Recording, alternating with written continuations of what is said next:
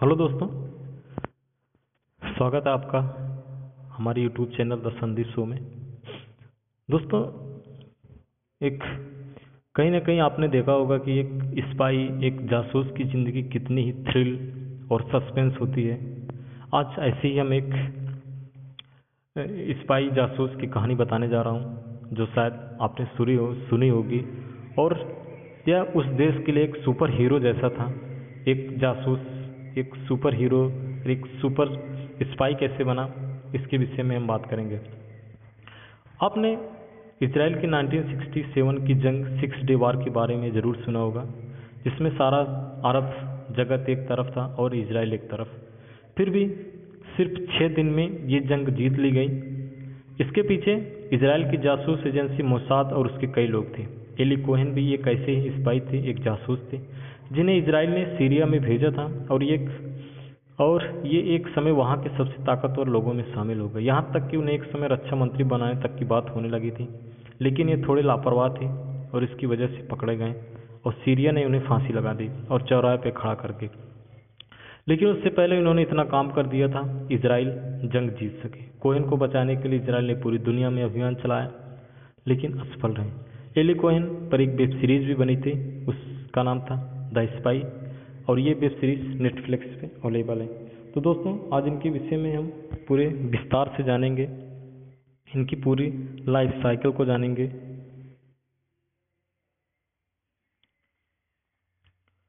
दोस्तों, नेटफ्लिक्स पे हाल ही में रिलीज़ हुई छः एपिसोड की सीरीज़ द स्पाई में। ये है कहानी। जो उसको नेटफ्लिक्स ने बहुत ही अच्छी तरीके से दर्शाया था। कहानी भले फिल्मी लगे, लेकिन ये एली कोहन की ज़िंदगी कुछ इस तरह से थ्रिल से सजी थी।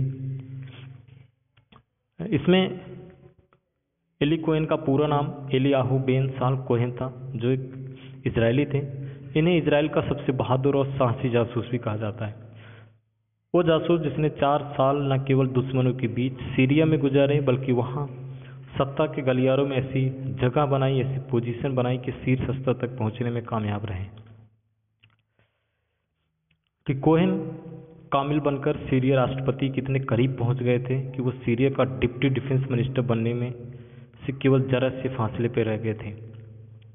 ऐसा कहा जाता है कि कोहन की जुटाई खुफिया जानकारी ने अरब 1967 के अरब इजराइल युद्ध में, इजराइल की जीत में अहम भूमिका निभाई थी।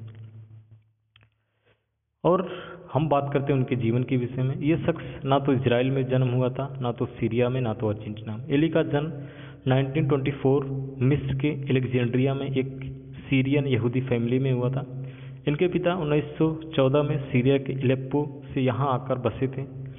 जब इसराइल बना तो मिस्र के कई यहूदी परिवार वहाँ से निकलने लगे थे। साल 1949 में कोहन के माता पिता और तीन भाइयों ने भी यही फैसला किया और इसराइल जाकर बस गए। लेकिन इलेक्ट्रॉनिक्स की पढ़ाई कर रहे कोहन ने मिस्र में जाकर अपना कोर्स पूरा करने का फैसला किया। इंसाइक्लोपीडिया ब्रिटेनिका के मुताबिक अरबी, अंग्रेज़ी और फ्रांसीसी भाषा पर गजब की पकड़ की वजह से इजरायली खुफिया विभाग ने उन्हें, उनमें काफ़ी दिलचस्पी दिखाई। साल 1955 में जासूस का छोटा सा कोर्स करने के लिए वो इसराइल गए और अगले साल मिस्र लौट आए। हालाँकि स्वेज क्राइसिस के बाद दूसरे लोगों के साथ कोहन को भी मिस्र से बेदखल कर दिया गया और साल 1957 में वो इसराइल फिर से आ गए। यहाँ आने के दो साल में उनकी बात शादी हो गई। उनकी वाइफ का नाम नादिया मजाल था, जो एक इराकी यहूदी थी और लेखिका मैसी माइकल की बहन भी थी। साल 1960 में इजरायली खुफिया विभाग में भर्ती होने से पहले उन्होंने ट्रांसलेटर और अकाउंटेंट के रूप में काम किया। आगे की ट्रेनिंग पूरी करने के बाद कोहन 1961 में अर्जेंटीना की राजधानी ब्यूनस आयर्स पहुँचे, जहाँ उन्होंने सीरियाई मूल के कारोबारी के रूप में अपना काम शुरू किया। कामिल अमीन थाबेद बनकर कोहेन ने अर्जेंटीना में बसे सीरियाई समुदाय के लोगों के बीच कई संपर्क बनाए। और जल्द ही सीरियाई दूतावास में काम करने वाले आला अफसरों से दोस्ती बनाकर उनका भरोसा जीत लिया। इनमें सीरियाई मिलिट्री, अटैचे, ज़मीन अल हाफिज भी थे, जो आगे चलकर सीरिया के राष्ट्रपति बने।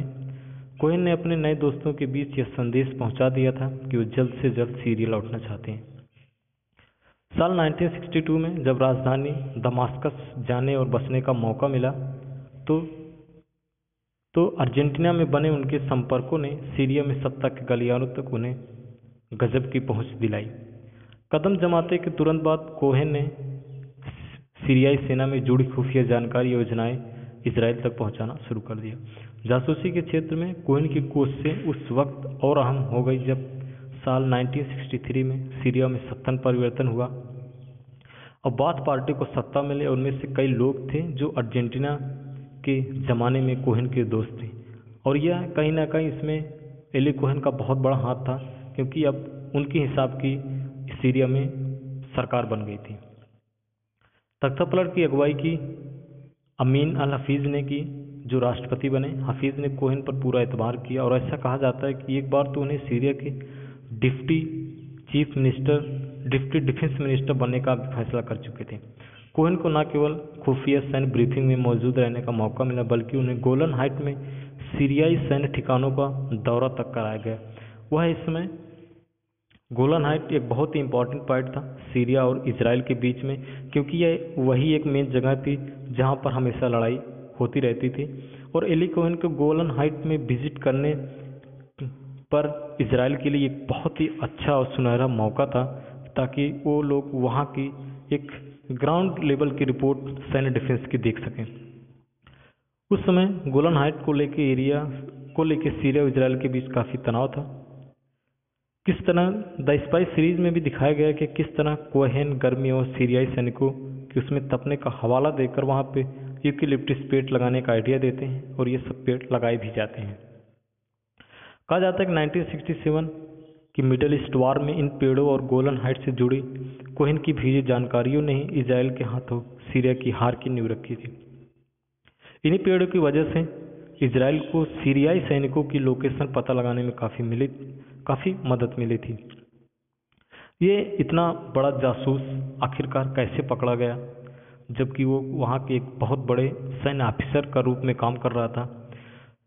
जासूसी पर कोहन की ज़बरदस्त पकड़ के बावजूद उनमें एक लापरवाही की झलक भी दिखी। इसराइल में उनके हैंडलर बार बार उन्हें रेडियो ट्रांसमिशन के समय चौकन्ना रहने की इजाज़त देते थे। साथ ही उन्हें यह निर्देश भी देते थे कि दिन में दो बार रेडियो ट्रांसमिशन ना करें। लेकिन कोहन बार बार इन चेतावनियों को नज़रअंदाज किया करते थे और इनकी अंत की वही एक वजह बनी। साल 1965 जनवरी में सीरिया के काउंटर इंटेलिजेंस अफसरों को उनके रेडियो सिग्नल की भनक लग गई और उन्हें ट्रांसमिशन भेजते समय रंगों हाथ पकड़ लिया गया।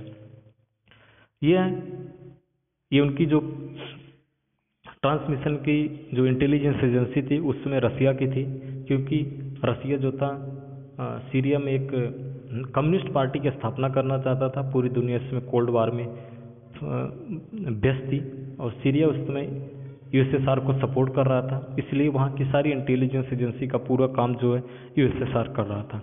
और वही एक उनके पास अच्छी टेक्नोलॉजी वजह की होने से एलिक कोहन की जो एक लूप होल था, उन लोगों को पता चल गया और वो पकड़े गए।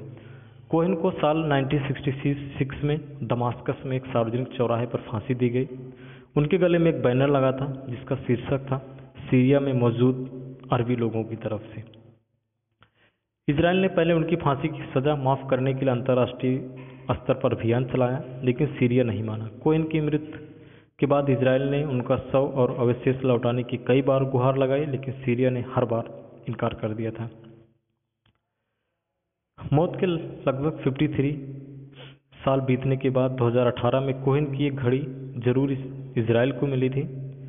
इसराइली प्राइम मिनिस्टर ऑफ़िस से इस बात की घोषणा की गई थी इसराइल के कब्जे में घड़ी कब कैसे इस बात की कोई भी जानकारी नहीं है।